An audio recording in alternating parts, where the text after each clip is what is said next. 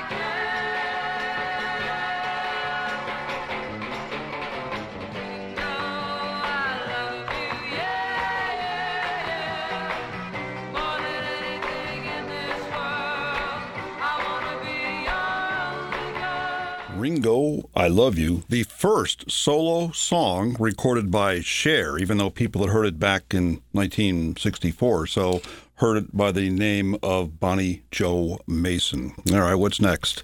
Well, again, you, will notice in that song that uh, they they latch on to a number of things about the Beatles: the yeah, yeah, yeah, I want to hold your hand, etc., um, and the hair the Beatles' haircuts were such a thing back in 64, mop tops, etc., that their long hair was something unusual. We came out of the 50s with everybody having crew cuts. I remember the only haircut my father gave, because he cut our hair, was a crew cut. He knew how to do one one kind of haircut, and to save money, he would cut my, my brother and my hair, and that's the kind of haircut we had until 1964. And a lot of guys at that point started growing their hair longer. So that was that was a touchstone for people. But coming up next is one that um, that kind of feeds on that. Um, a uh, parody singer songwriter at the time, Allan Sherman. Well, just, a, for the folks who remember, he had a big hit called "Hello Mudda." Hello, Fada. Here I am at Camp Granada. And it was a hit song. It was. It was a hit song. And he had a hit album, My Son the Folk Singer. And he had parody songs. Uh, they were all familiar tunes. You Went the Wrong Way, Old King Louis was about the French Revolution and uh, King Louis the 16th. And uh, so he uh, got on the bandwagon here with the Beatles. And he came up with a song that's called, uh, From Pop Goes the Weasel. And it's called Pop Hates the Beatles.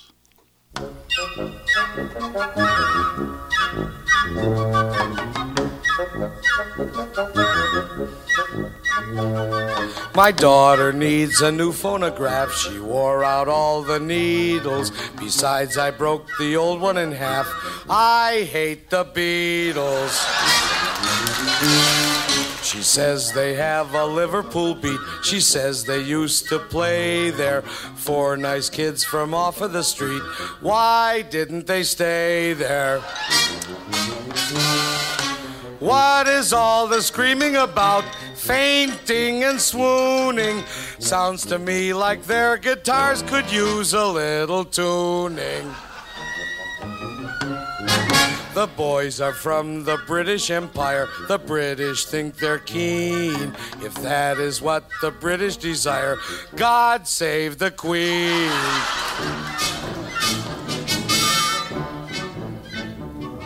No daughter of mine can push me around. In my house, I'm the master. But when the Beatles came into town, gad, what a disaster.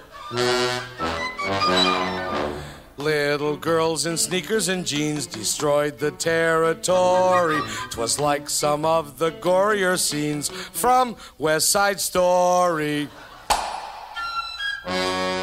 Of course, my daughter had to go there. The tickets are cheap, she hollers. I was able to pick up a pair for $47. When the Beatles come on the stage, they scream and shriek and cheer them. Now I know why they're such a rage. It's impossible to hear them.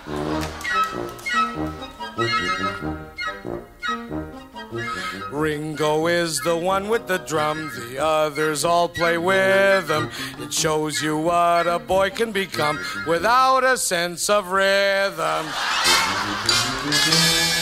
There's Beatle books and t shirts and rings and one thing and another.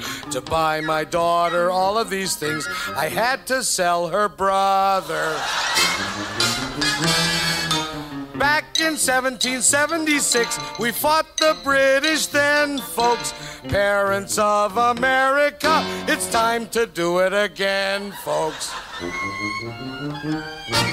When they come back, here's how we'll begin. We'll throw them in Boston Harbor. But please, before we toss them all in, let's take them to a barber.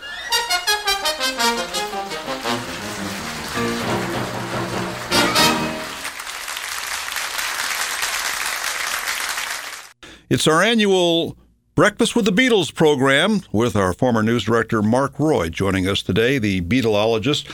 This year and today, talking about songs that sing about the Beatles or refer to the Beatles.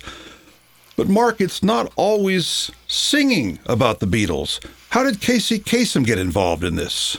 Well, at this point, I think the um, the success of the Beatles is more than a flash in the pan. So those early ones are parody songs or they're songs that are trying to cash in on what people think is probably a one and done by the Beatles. You know, they're a big hit for a few moments and then they're gone. But by the time we get to the summer of 1964, they have made their first movie.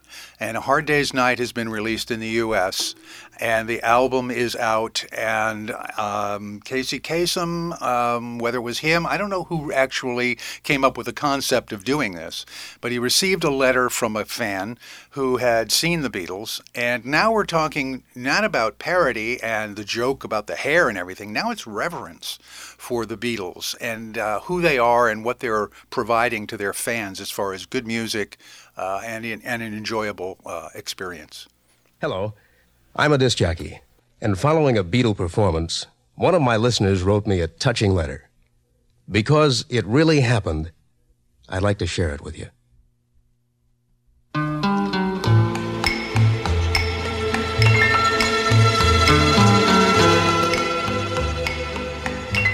Dear Casey, if you're wondering what it is that I'm writing about, I'll tell you. I hugged my favorite Beatle, George Harrison. On August 19th, the night of the Beatle performance at the Cow Palace in San Francisco, two of my friends came along with me. Naturally, when I saw George walk on stage, I screamed my heart out. When he sang, I knew that I had to touch him. When they announced their last song, I nudged Eric, the boy that I was with, and told him that I was going outside to try and find the limousines that they'd leave in. He said that he'd come with me. We ran outside and found that other people had the same idea. The crowd was so big, I lost Eric. I started to run all around looking for him, but I couldn't find him. Finally, I reached a part behind the Cow Palace where nobody was, and I decided to turn back. As I started to leave, I thought that I saw something behind the bushes. I looked, and I saw the limousines parked close together. A fence was separating the limousines from me. Without thinking, I climbed the fence and approached the two cars. They were very well hidden from the public eye, and my heart skipped a beat when I figured they were the same limousines that the Beatles would leave in. Something caught my eye. I looked up and saw George and Paul walking together, behind them, Ringo and John. George and Paul were talking with a couple of guards and laughing. They didn't see me.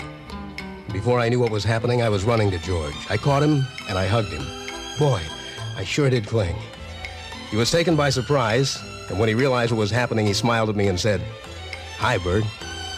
The tears were running down my cheeks, and I clung hard, but couldn't say a word. Paul stood there and stared with a grin. Ringo passed and looked at me with his mouth open. John passed and just glanced at me for a second. John and Ringo, followed by a couple of men, climbed in one limousine and left. The guards were trying to pull me away while George grinned and Paul stared. Finally, when they pulled us apart, Paul opened the door for George and they both climbed into the car. When they were both in the car, I broke away from the guards and I ran and touched the door handle that Paul had touched. Paul and George both turned around and waved to me with big grins on their faces. I walked in a daze back to where Eric was. Eric came up to me and asked me where I was. Lynette, the other girl with us, saw the tears in my eyes, noticed that I was breathing hard, and saw that my eyes were wandering. I muttered that I'd hugged George, and she nearly fainted right then. Eric asked me a bunch of questions, but I kept muttering that I hugged George. When I'd calmed down, Lynette and Eric asked question after question. My dad laughed when I told him. My mom touched my hand. My girlfriends were and are very envious. One thing that I'll always remember is the way George said, Hi, Bird. It was so romantic, and he was so handsome. Well, Casey, thanks for reading this. Elaina. And of course, Casey Kasem's American Top 40 didn't begin until 1970. So, uh, not sure quite what the origin of that was, but nonetheless, it became a big thing on American Top 40 for him to read letters. But that was one of the early examples of that, I guess, Mark. Yeah, it was. Yeah. And he took it uh, and used And I Love Her, which was from A Hard Day's Night. And at this point now, the Beatles are established. You know, they had established themselves pretty well in England anyway. It was just Beatlemania didn't hit here until the you know 1964, and um, Beatles really didn't hit the U.S. until late December. I think it's, this is the date that one of their first records, "I Want to Hold Your Hand," was released in the United States. Today's date is December twenty sixth. Yeah, and uh, by the way, I was telling you off air that "I Want to Hold Your Hand" got released on today's date 60 years ago. It eventually became the Beatles' first number one song in the USA. What did it replace on the charts? Bobby Vinton, "There I've Said It Again." And to me, that's significant because it really shows the difference where music was and then where music was going thanks to the British invasion, thanks to the Beatles. Right. At the time, I think groups were folk groups at, in American music at the time. We weren't thinking of rock groups. I mean, there was Buddy Holly and other things like that in the late 50s and into the early 60s. But music was changing. Um, uh, one of the um, um, biographies of the Beatles that I read a couple of years ago indicated that in the U.S., folk music seemed to be overtaking rock and roll at this point, 1963 64. One of the uh, popular shows on television was Hootenanny, which was a show that went to college campuses across the country and presented singing groups Peter, Paul, and Mary, Pete Seeger. Uh, uh, other groups that were doing folk uh, at the time, uh, people like uh, the Brothers Four and others who were doing those kinds of things. Michael Row the Boat Ashore was a big song in the early 60s. But now we're seeing it change, and in pop music, it's pop idols like Bobby Vinton, not a group, but a, a solo artist. And the Beatles kind of changed everything. Well, and we're talking about today and playing mostly songs that refer to the Beatles, either lyrics or Beatlemania, things like that. But there's also some examples, we'll be playing today, of songs by the Beatles that sometimes are introspective in their own right. And one song, which I guess doesn't specifically refer to their music, but it's a classic song from Rubber Soul. Right. And it's where their songwriting is now starting to spread out. We're into Rubber Soul, we're into Revolver, that period in their songwriting. And, you know, it's just amazing. They're writing songs while they're doing all of these crazy tours, the screaming and everything. They get done with a, a frantic concert and they go back to a hotel room and John and Paul start writing songs in a hotel room and knock out something like this song.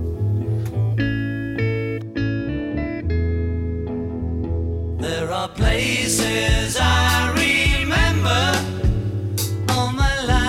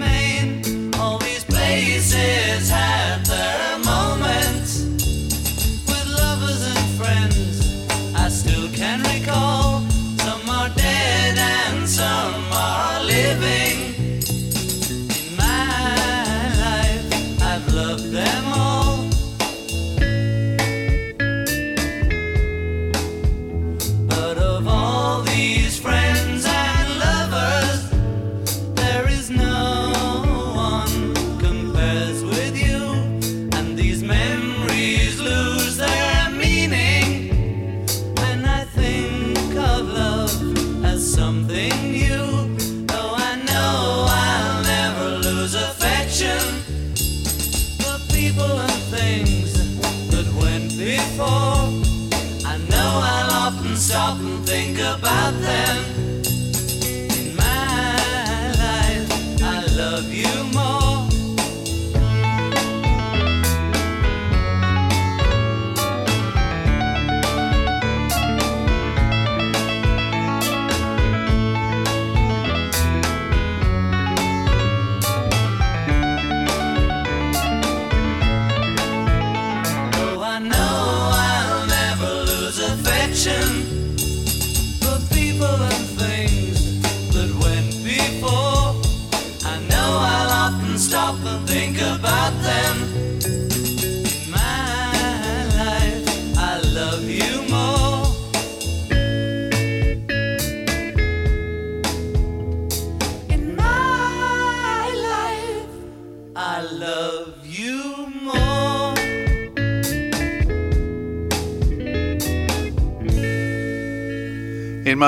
John Lennon talking about his life and a point in time with the Beatles where they're starting to get more introspective and the songs that they're writing are more about life and less about uh, rock and roll.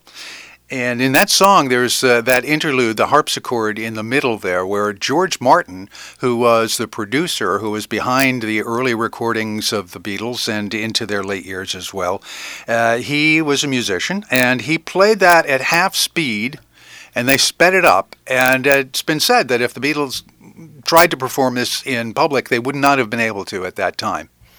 I heard Billy Joel hosting a Beatles segment on the Beatles channel on Sirius XM one day. He did a long thing on that because, you know, he is the piano man and how much that got his attention when he was a kid growing up. I guess it was in the studio at Sirius. Maybe it was at home, wherever they taped this segment or live, whatever it was. He talked about it, and then he went to the keyboard and he nailed it. So here, while George Martin didn't think he could really produce, I thought that he couldn't do it in the studio setting, much less live. Billy Joel nailed it. He got it just like George Martin played it. It was pretty cool to hear a piano maestro like Billy Joel do that. Well, I think it was the practicality that at a Beatles concert that would not be it wouldn't be heard, it wouldn't be appreciated because there was still the screaming going on. And we're now as we're talking about these songs about the Beatles and references, we're now into the mid 60s. They're well established. And they've also decided in 1966 we can't we can't do this frantic come out try to sing while people are screaming. We can't do this. We nobody's appreciating the music. And it was the right time for them to stop doing that and go into the studio and start producing wonderful, even more wonderful music. And obviously their music had such an impact on so many other artists and that includes in their songwriting to the point where some songs now began to have references to the Beatles, like At, Johnny Rivers. Like Johnny Rivers. And so in the summer of 67, he's hearing the Beatles have come back. It's been a long drought. There has not been an album out for almost a year. And suddenly, Sgt. Pepper's Lonely Hearts Club Band hits everybody.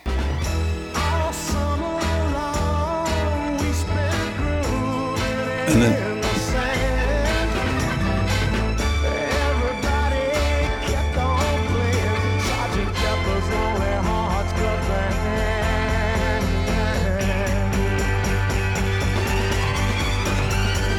Johnny Rivers Beatles tribute there with the reference to Sgt. Pepper's Lonely Hearts Club Band. And I like that that's the second bridge. In the first bridge, he doesn't say everybody kept on playing. He said, and the jukebox kept on playing Sgt. Pepper's Lonely Hearts Club Band.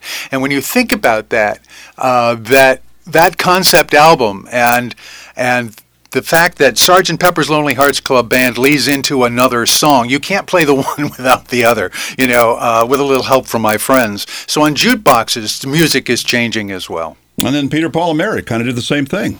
They did, and this is a reference. Uh, well, Peter, Paul, and Mary at this point they've they've been a very successful folk group, and they are still very successful, just not getting as much radio play as they used to get.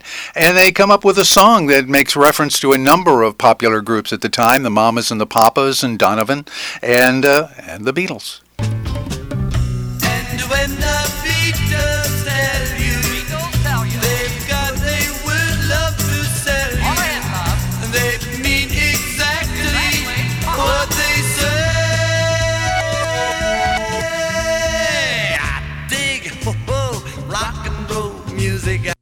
a couple of examples of other artists who make reference to the Beatles in their music. But again, the Beatles, Mark, made plenty of references to themselves in their songs as well. Uh, they did, and in one of the first ones that they ever did that, and actually, just about the only one as the Beatles. We'll talk about some others when they were solo artists, but. Uh, they're hearing all of these different things, and uh, people are saying Paul is dead, and that, Pe- the Beatles are burying messages in their songs, which is what Peter, Paul, and Mary were referring to in their song about saying exactly what they say, and uh, tricks they're using in the studio with music. And uh, John writes Glass Onion. And there's a couple of references to separate situations involving the Beatles in Glass Onion.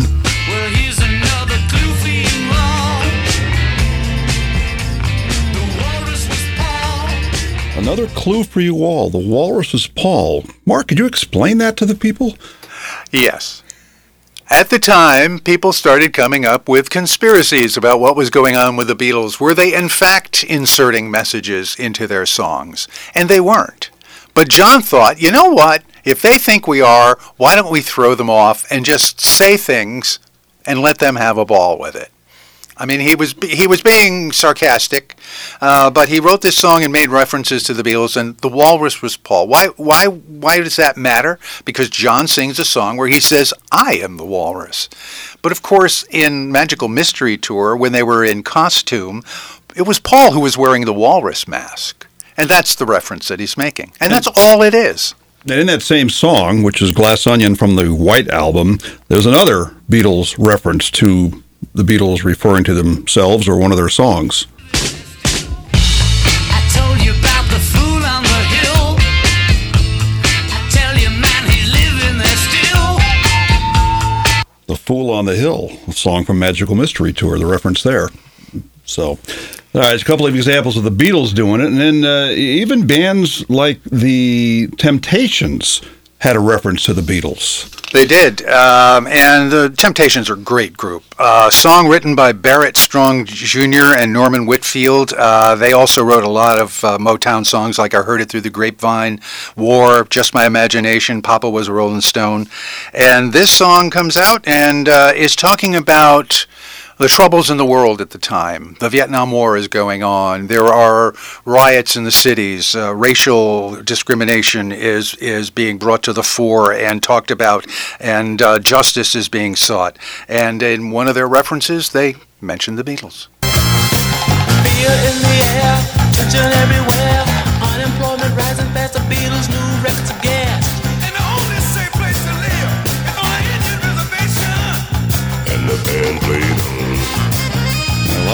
new Beatles records were a gas back in the days. Temptations there from Ball of Confusion.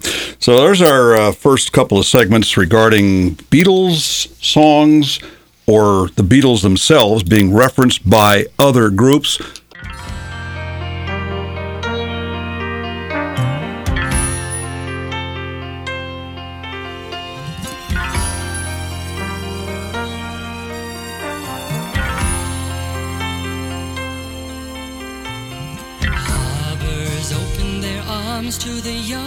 Searching foreigner. Come to live in the light of the beacon of liberty. Plains and open skies, billboards would advertise. Was it anything like that when you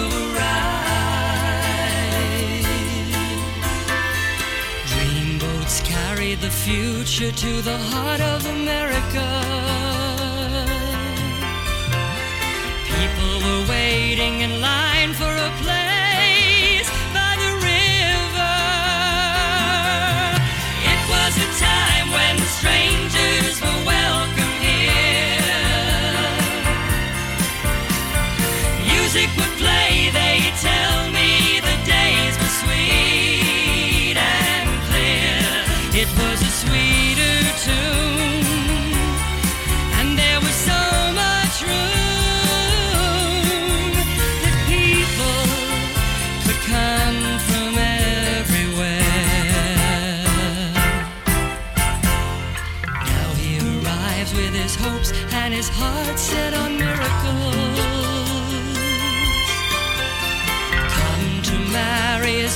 fortune with a handful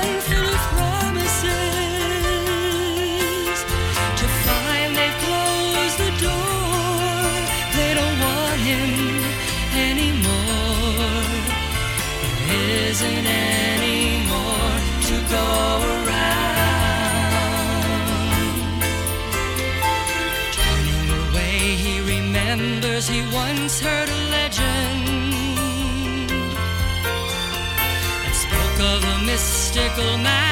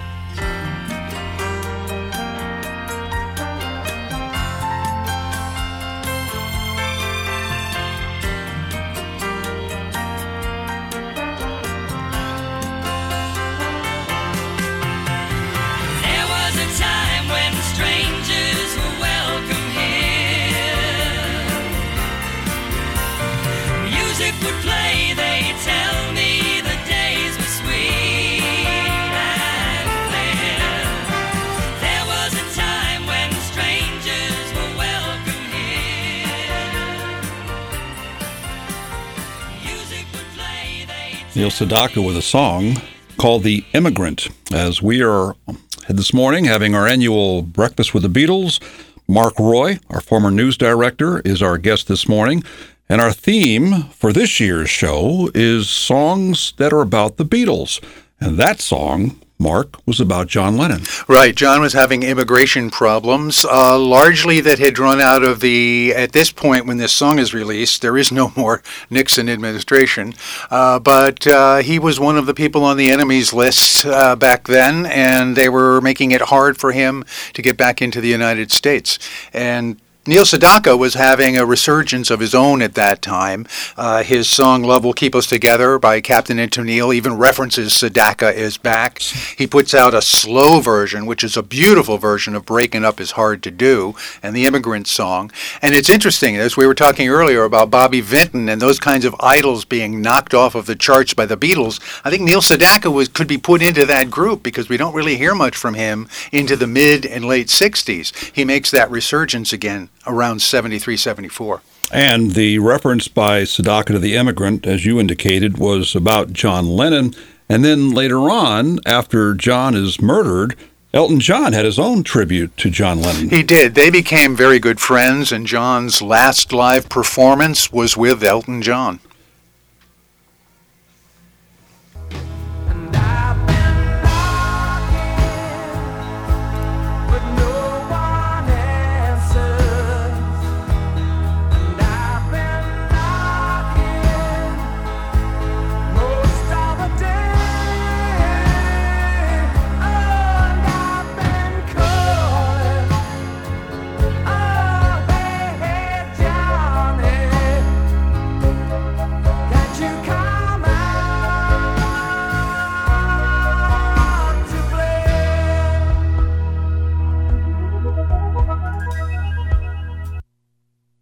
There's Elton John with his tribute to John Lennon after his passing with a song called Empty Garden.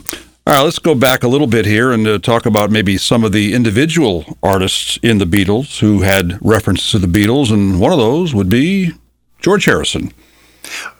One of his most popular and best-selling albums uh, was um, the uh, the album he put out at the end of 1970, uh, "All Things Must Pass." George Harrison. He had a backlog of songs that had not been really listened to closely by John and Paul before the breakup occurred in early 1970. But on his album, he puts out a song called Wah Wah, which he wrote when he briefly left the Beatles in, in during those Get Back sessions that were chronicled by Peter Jackson a year or two ago and uh, still available on Disney Plus awesome documentary. Uh, and George was just expressing his frustration.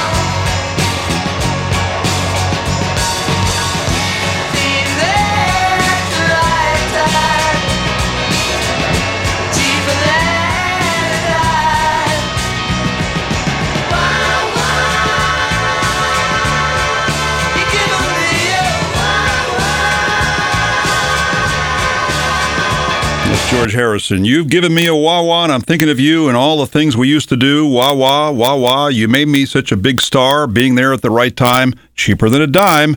Wah wah, you've given me your wah wah. Oh, you don't see me crying. You Don't See Me Sighing. Music from George Harrison, as John, as uh, Mark Roy said, it was during the Get Back sessions, and then Ringo was able to chime in also. Right, in the uh, early '70s, as they're going through lawsuits that would go on for decades, the Beatles uh, still had an affection for each other, and uh, that includes this song that uh, Ringo put out, uh, and he's talking about how he really would like to be back with his friends. And this actually was the B side of his first big hit, It Don't Come Easy.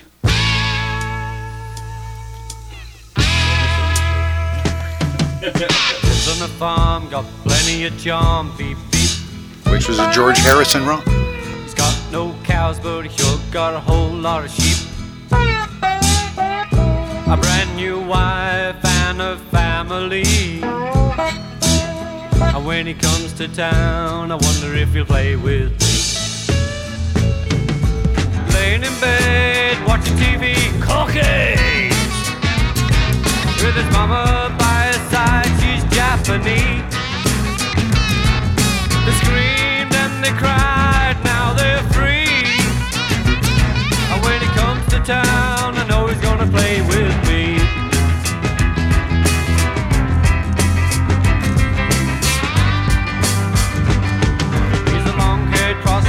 Picker.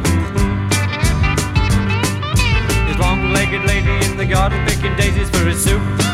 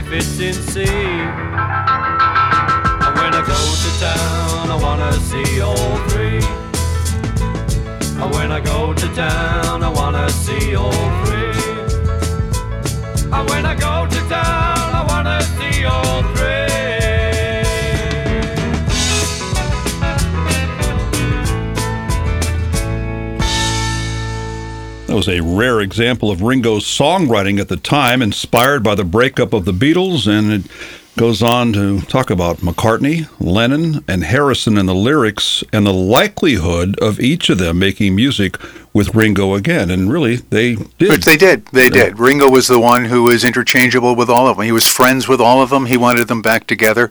Um, Ringo was an only child. He considered John, Paul, and George his brothers, and he really enjoyed being in the Beatles. Um, yeah, there were frustrations for him as well. An interesting thing about that song is that George Harrison plays on it. And George Harrison wrote the A side, It Don't Come Easy. So George is hearing all of this as well. Uh, but he, he kind of stands back. Uh, the stuff that he writes that's self referential uh, is a couple of years later, like Living in the Material World. We might play a clip from that too. Um, but now we're talking about Paul and John. How are they reacting to this breakup? John referred to it in the mid 70s as a divorce, and you can you can see that they were very close. They were songwriting buddies. They were together all the time writing songs, putting ideas off of each other. They could be harsh with each other. It was like it was like a marriage, and when it bro- they broke up, there were hard feelings on both sides. And so we hear from Paul first on his Ram album where he puts out a song called Too Many People. Which is directed at John Lennon. It's directed at John, and the fact that in those later years as a group, it's not just the four of them in the studio anymore. There is a constant presence of Yoko Ono with John.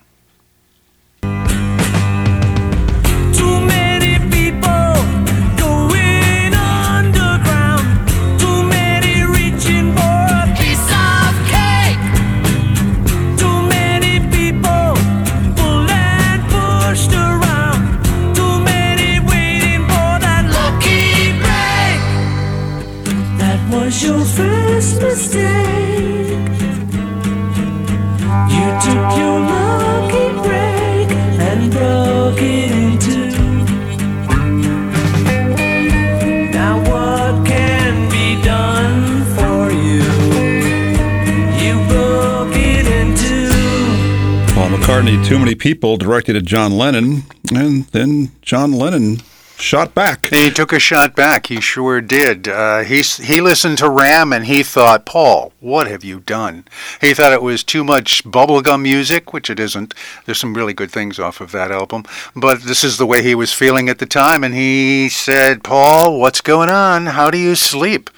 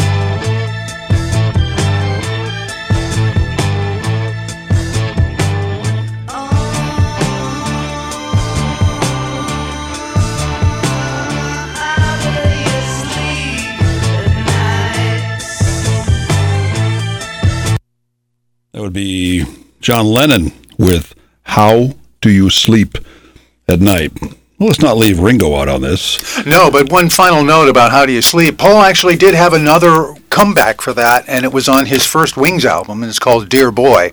And it's basically a message to John saying, hey, uh, I'm doing my best here. Let's not fight.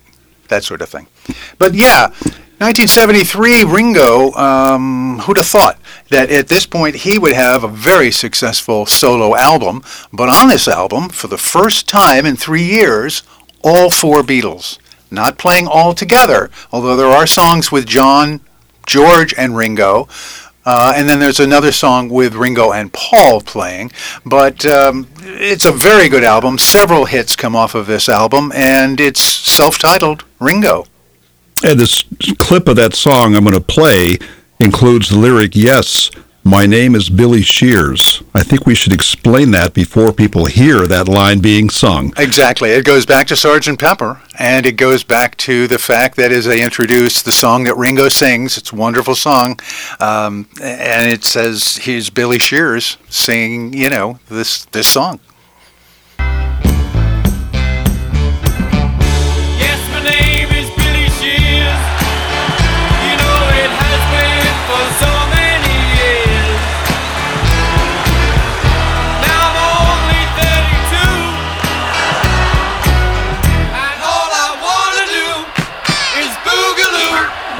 To do is Boogaloo. Well, that's a reference, I think, also to a hit that he had after It Don't Come Easy that was pretty big on the charts. Back Off Boogaloo by Ringo Starr. So he's almost referencing himself in that song, Mark. Exactly. And yet it was written by John Lennon. And John originally was writing it for himself and he thought, no, this this is be good for Ringo. So he, he changes some of the lyrics and gives it off to Ringo. And he plays on that song as well. I may take a sidebar here. We don't really want to talk about the uh, Paul is dead rumors here, but one of the conspiracy theories, long before that was a phrase, by the way, in the Paul is dead thing back in the late 60s, was that after he had quote unquote died, that the reference in Sergeant Pepper's to let me introduce to you the one and only Billy Shears was them subtly introducing the replacement for McCartney. I don't know if that's really what happened because we know Paul didn't die, but that was one of the many conspiracy theories back there. That's what the reference in Sergeant Pepper's was to Billy Shears. All right, let's move on to George Harrison. Well, George Harrison is, uh, you know, he's thinking about uh, all those uh, years ago. Uh, that's one of his songs later on. Um, he uh, is now getting a little bit autobiographical in some of his songwriting. And in the album that's titled Living in the Material World, he's uh, sort of giving uh, um, uh, an autobiographical look at his life.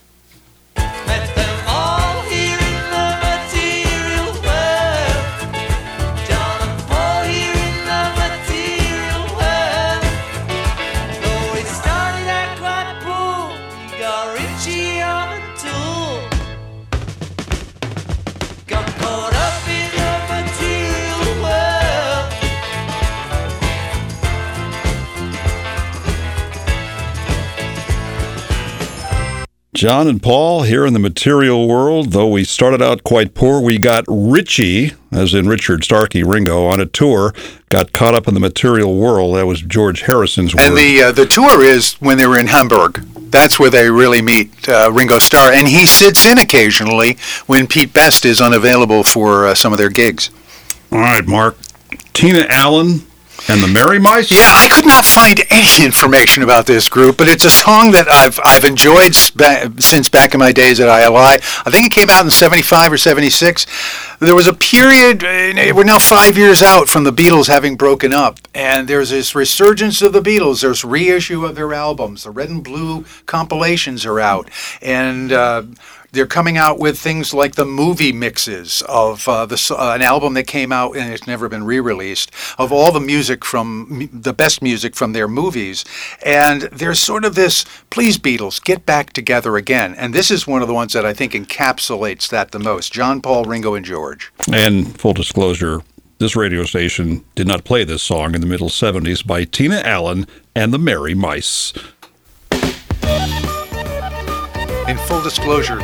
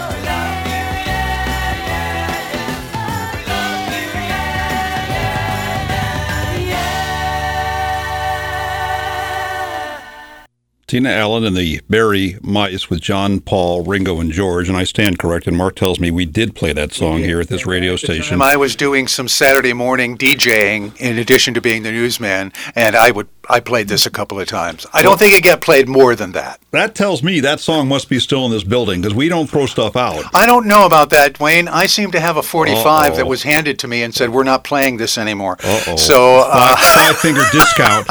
Uh, all right, that's Mark Roy, and we're doing our annual show about the Beatles. And our theme this year is songs about the Beatles, some by the Beatles. So we move ahead in time to a cut that I have titled here Titles.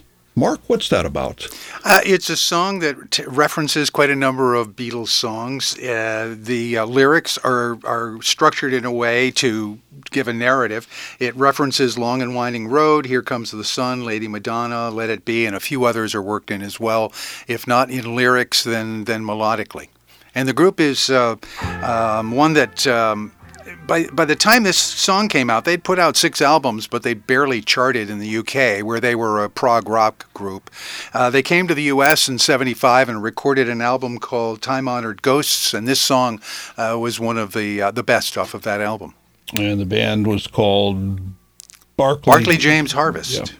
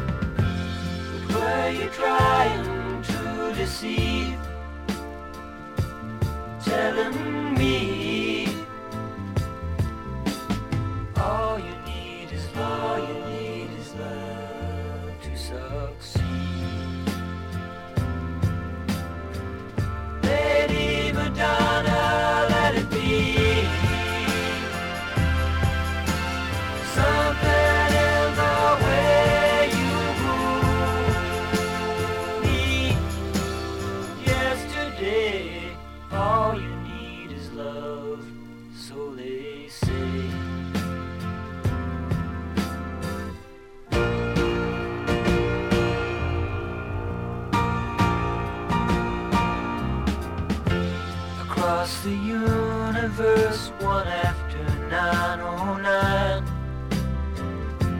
I got a feeling for you, blue, and I feel fine. I tried so hard to make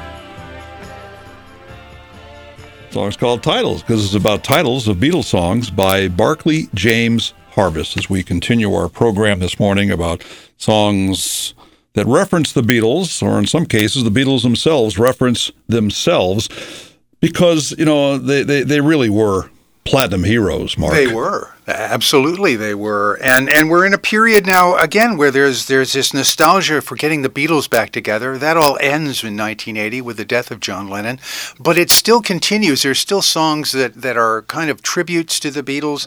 Uh, if you remember, the Stars on 45 came out in 1981. That was the number one song. That was a number one song. It was just a compilation. It was a Dutch group who had very sound alike voices, especially for John, I think, and put together little clips of songs and played them all together of of Beatles songs. And the, the extended version on their album is 15 and a half minutes long. I love it. I listen to it not every day, but once in a while, and it's a it's just great. It's I'm just really glad you brought that up because that, that song in its own right kind of belongs in our soundtrack of this morning, but we'll do that some other It does, time. and it, because it was so long, I didn't. Uh, but but there were other things, and I referenced the movie medley, and it's around that time after that becomes a hit, you start hearing Capitol puts out a compilation of clips of uh, of the Beach Boys, not by another group, but the Beach Boys, and then the Beatles movie medley comes out, and again, never released since. So if you have your hands on that 45 or that LP, those are real collector's items. You know, it's crazy that Stars on 45, the, the thing of the Beatles you mentioned, that's a, an example, one of many, of songs that were huge at the time, about 75, I guess it was. You never hear that song anymore. I have not heard that song in 40 years. It's amazing. As, as good as it was, as good as it still is, and you listen to it. So maybe you listen for both of us. That's how that works out. And I, I guess this next item must have come out in the early '70s when Jaws was the thing. The Well, mo- it's late 70s, but after Jaws. Jaws is what, 75, 76? I was going to say 73, but it might have been 75. But I mean, you know, the Jaws thing was huge. The movie was huge. And this band is called Shark Frenzy. Yeah, I, I again, it's one of those. Uh, earlier, we talked about the the group that I couldn't find anything about, Tina Allen and the Merry Mice. Which, by the way, the flip side of that, John, Paul, George, and Ringo. The, the, the flip side was called Music to Streak By, which is really dating that record. But uh, Shark Frenzy, the only thing I could find is that one of the members of the group was Richie Sambora, who later was part of Bon Jovi. Big name in Bon Jovi, too. And I remember this song being played on, on a prog rock station out of Hartford. I can't even remember the call letters anymore because it was the 80s, uh, 70s, 80s. Sounds like an Uh, HCN kind of thing. I think it was HCN. It was very likely WHCN who was playing it. All right, Platinum Heroes. Here we go. Shark Frenzy.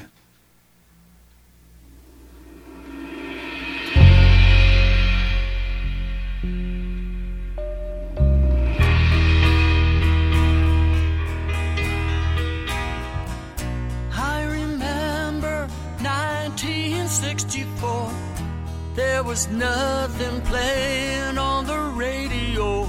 The scene was folky, rock and roll was hokey. Seems the world was at an all time low. Then I saw them singing on the TV. Mop tops, shouting rock, mercy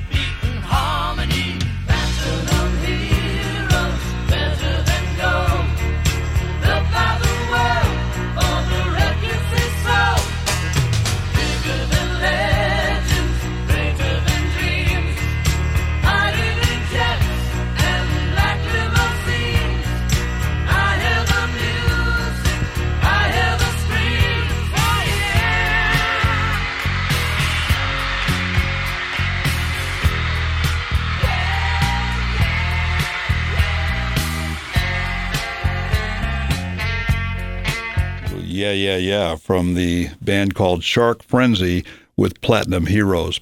We won't play a selection from this, but just another example of somebody referencing in one form or another. The Beatles was a song that was a pretty big hit in the uh, early to mid 70s or so by the band Sugarloaf, whose first hit was Green Eyed Lady. Don't call us, we'll call you. And they have a little Beatles tribute in there too. They did. They they played off of the riff, uh, the the guitar riff in "I Feel Fine," and they they reference the Beatles and say, "Ah, John Paul George," as part of their lyric. just jumping ahead a little bit in recent history are people still referencing the beatles or is this all a 70s and 80s kind of thing You know, as I was uh, looking things up for this, I was looking more for period songs, but uh, there was one listicle article that I saw that said 101 songs that reference the Beatles. And there were some by groups I've honestly never heard of, never heard of the songs, but they come right up to the present day where people, people just throw out a mention to the Beatles. The Beatles records was Beatle record was on while I was doing this, or something like that. Hey i've got a minute to kill here. We're not going to we're going to deviate from the the theme here a little bit. And i'm just curious you as a huge beatles fan my reference to beatleologists is pretty accurate here. What's your take on the ai version of the new beatles song now and then? And by the way just saying new beatles song is weird I, I think that what throws people off is AI. They think, oh, they're recreating John's voice. They are not recreating John's voice. They are using technology to clean up the poor recording from when he made that in the late 70s. On a cassette. On a cassette. It's a mono recording, I, I think. I don't think it's a stereo recording. And when I heard the making of um, uh, documentary that came out just before they released the full song. And I heard the old, because I never listened to the bootleg version of that song that was put out by John. I might have heard a few notes of it and just, you know, forgot about it.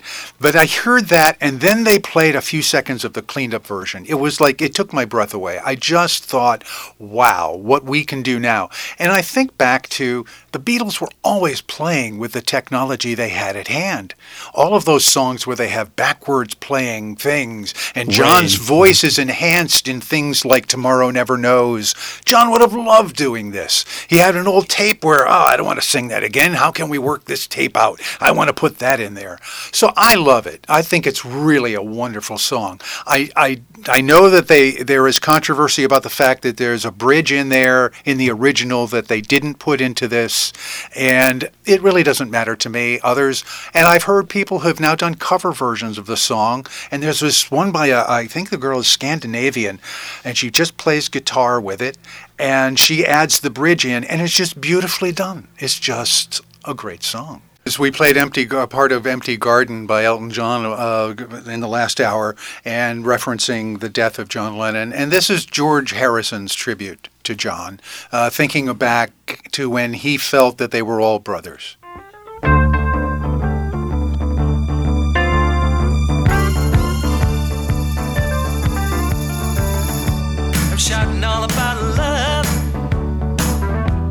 They cheated you like a dog, and you were the one who had made it so clear all those years ago.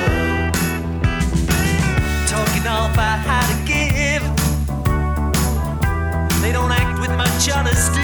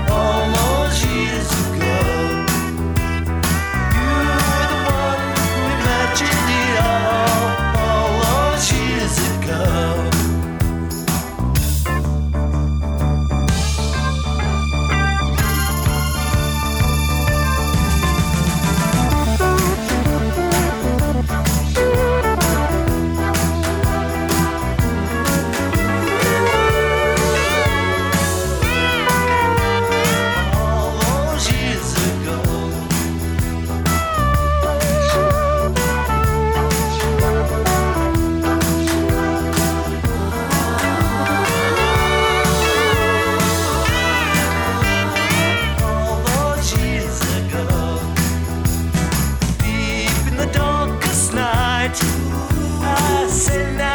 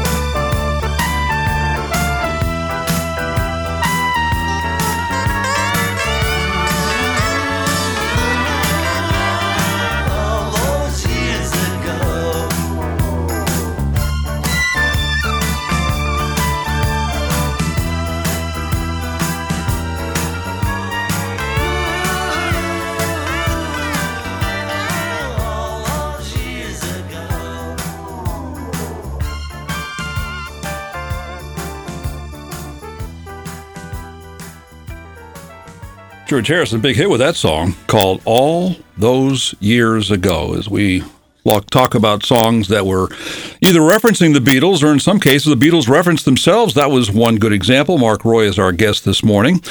And now let's bring in Macca, Sir Paul McCartney. All right, It's uh, Paul's um, reaction to the death of John. Uh, certainly much more somber than George's version, uh, and uh, it's with acoustic guitar. And if I said I really knew you well, what would your answer be? If you were here today, ooh, here today. Well, knowing you, you'd probably laugh and say that we were worlds apart. You were here today, ooh,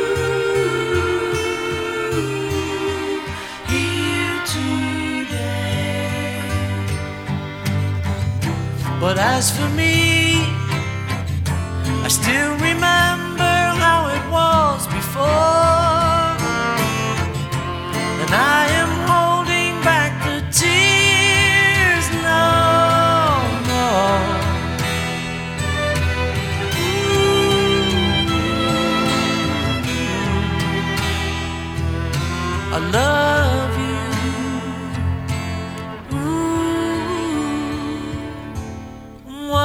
the time we met? Well, I suppose that you could say that we were playing hard to get. Didn't understand a thing, but we could always sing. What about the night we cried? Because there wasn't any reason left to keep it all inside. Never understood a word, but you were always there with a smile. And if I say I really loved you and was glad you came along, then you were here today. For you were in my song. Here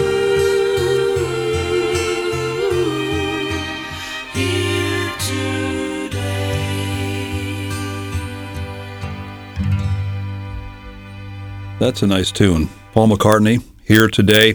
He said the song was composed in the form of an imaginary conversation that he might have had with John Lennon. The Song is a tribute to his relationship with John Lennon from his 82 album Tug of War.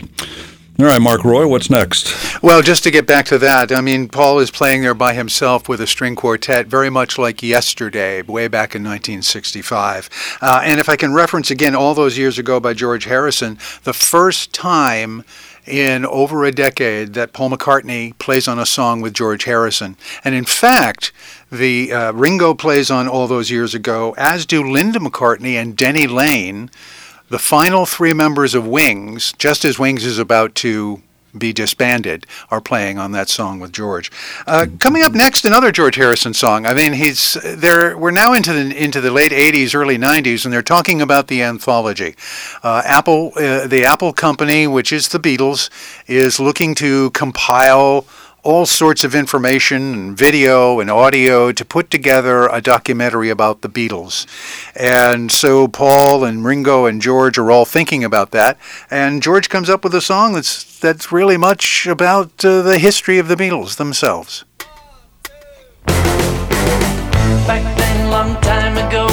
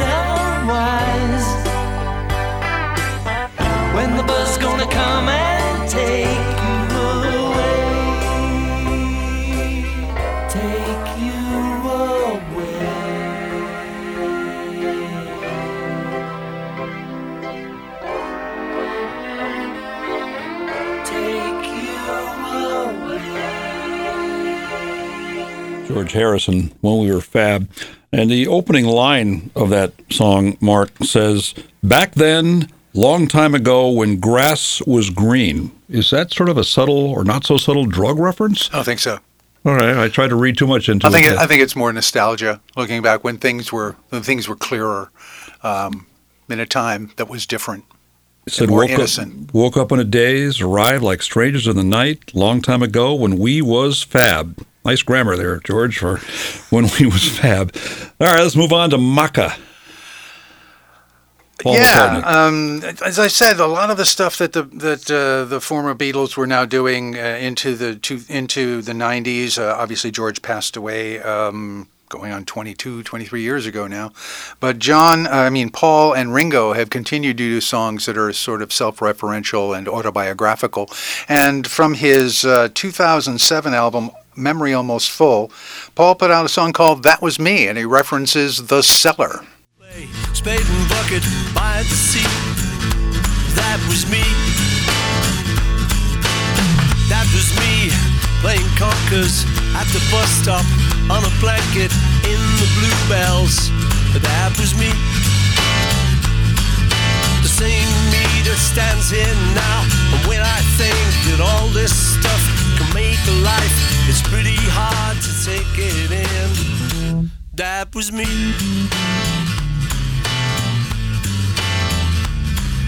Well, that was me, Royal Iris on the river, Mersey beaten with the band. That was me. Yeah, that was me, sweating cobwebs under contract in the cellar on TV. That was me.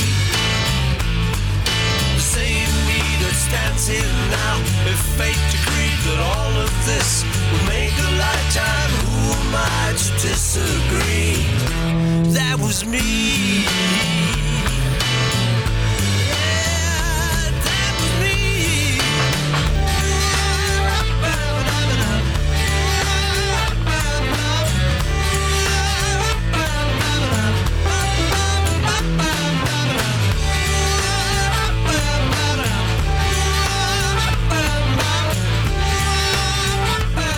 Talking about songs that are either about the Beatles or sometimes the Beatles reference themselves. That was Paul McCartney.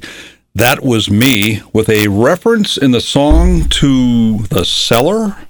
The cellar is the reference to the Cavern Club, which is where Brian Epstein discovered the Beatles when he was uh, had heard that there was some group from Germany that was playing over at the local Cavern Club, and so Paul is talking about those early days. That's me sweating in the cellar, and then on TV under contract with the band. Mersey Beaten, all those references to Liverpool, etc. It's interesting that Paul put out in 2004 a song called In Liverpool. It's sort of a slow, it's a ballady kind of song. He never released it other than as a video. You can find it on YouTube, but you can't, it was never released as an LP, on an LP, an album, a CD, digitally, anywhere. Uh, and of- it, it doesn't refer to the Beatles at all. It's really his childhood that he's ref- referencing. So it's an earlier period in his life. So it doesn't really fit in with what we're talking about. But Liverpool is a theme in several songs that Ringo Starr put out. And he had an album called Liverpool 8.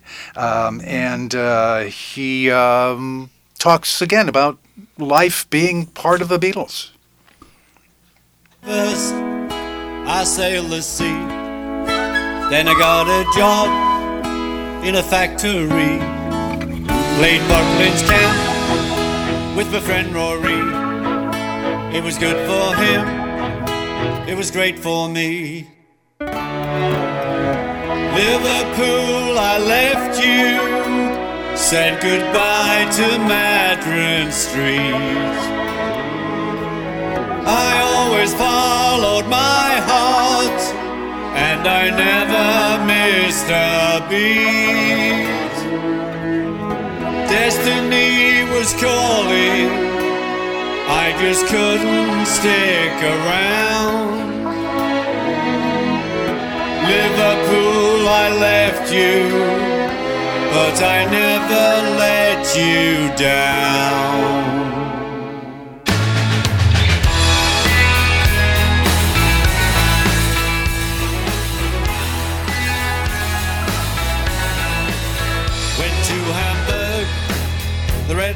Were on with George and Paul and my friend John. We rocked all night, we all looked up.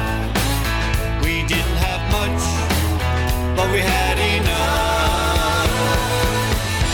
Liverpool,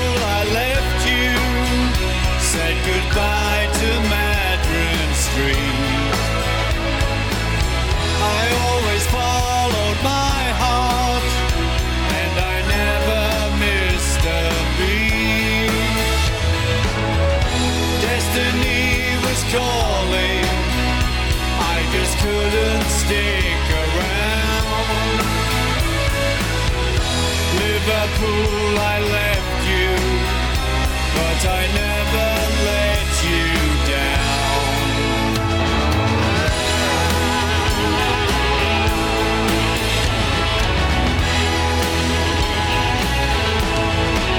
Liverpool 8, a song by Ringo Starr, lead track on his 2008 album of the same name.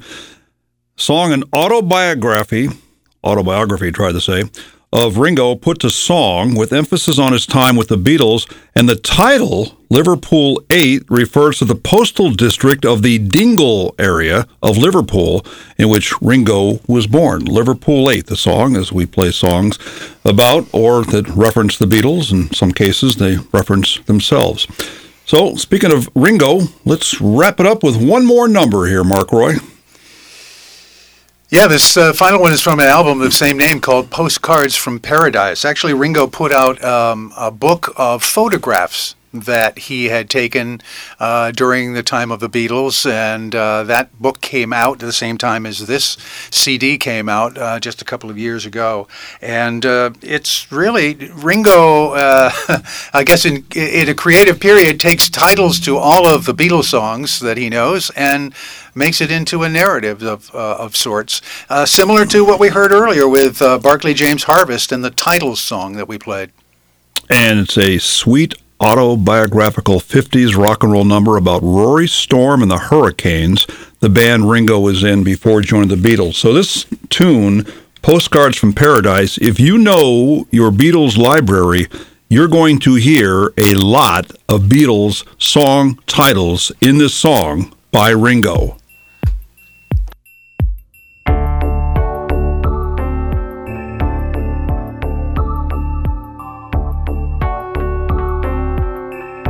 Searched here, there, and everywhere until I saw you standing there. I am the greatest fan of you, and love is all I've gotta do. It's all too much, my little child. If you would be my honey pie, eight days a week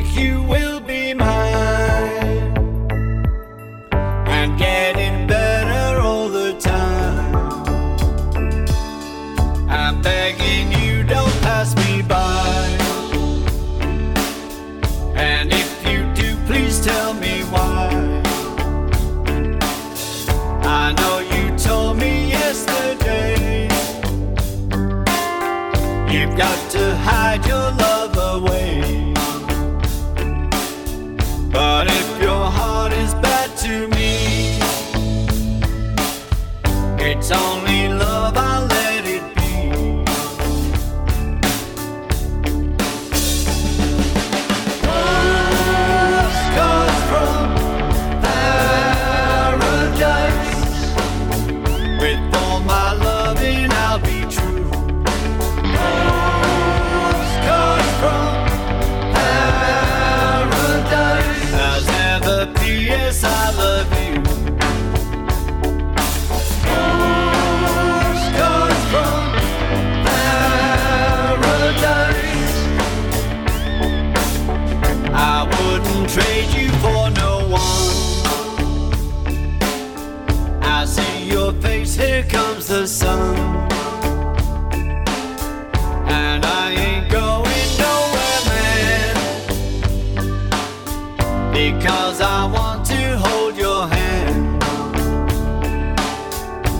like I said the night before.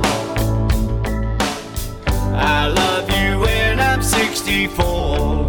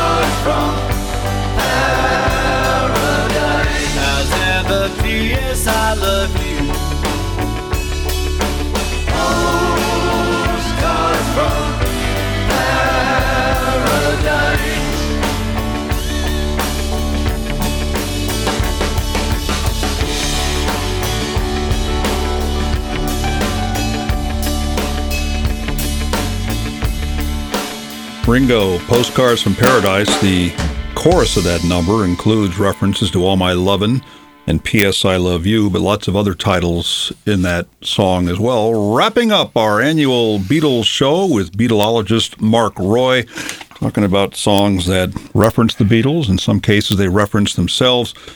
Any final thought, Mark? You think uh, you think Ringo and Paul might do a concert I don't. I don't see that ever happening. Uh, although both have been on concert tours this year. Uh, Ringo in the U.S. was stopped by COVID in the spring, and then he returned in the fall. And he's announced that he's going to do a stint in Las Vegas in May and June. Paul has his Got Back tour in Australia, Mexico, and Brazil. He started October 18th in Adelaide. He ended up December 16th in Rio de Janeiro. That tour is going to continue in 2024. Paul released a book, 1964, Eyes of the Storm, which were photographs he took in 1964. Very interesting book, a little autobiographical by him. Um, he can be heard on a podcast called A Life in Lyrics, which is drawn from the hours of interviews he did with poet Paul Muldoon when he was putting together his 2022 book, The Lyrics, 1965 to the present. And that's now out in paperback. That just came out in paperback a short time ago. That book and the podcast are as close to a memoir or autobiography that Paul is going to do. Um, both of them have been busy musically this year in terms of uh, some singles. Paul and Ringo are on Dolly Parton's new version of Let It Be on her uh, album of rock covers. Ringo plays drums on a song by the a cappella group Pentatonix called Happy Birthday Beautiful.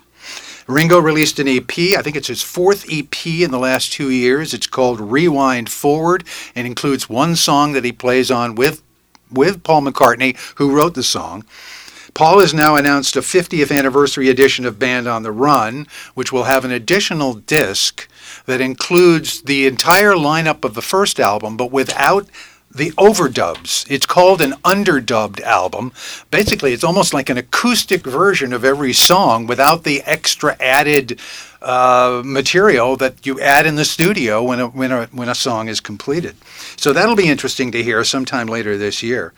Um, we, you, you played now and then um, back uh, b- just before seven o'clock before I arrived, and I want to say that that's probably the biggest news that came out of the Beatles this year. It was rumored, and then there was nothing about it, and it was like, what what's going to happen? Is that song ever going to come out? And then there were rumors that well, maybe they're going to finally put out that uh, that deluxe edition of Rubber Soul because last year there was a deluxe edition of Revolver. And then it started leaking out that the red and blue compilation albums were being remixed. And people were thinking, ah, we just got one of those in 2018. What's up with that? Well, it turns out the reason was they decided to of songs and to add now and then to the blue compilation as the final song on, on that LP. I think they were wrong not to put the two songs that came out in 95 um, that, that, uh, that, that they did that were also John's songs. And both of them are escaping my memory at the moment, but. um, but anyway, I thought those would have been. They were from the anthology, "Free as a Bird," and um, uh, and and I thought that uh, "Free as a Bird" and "Real Love" should have been included in the Blue album.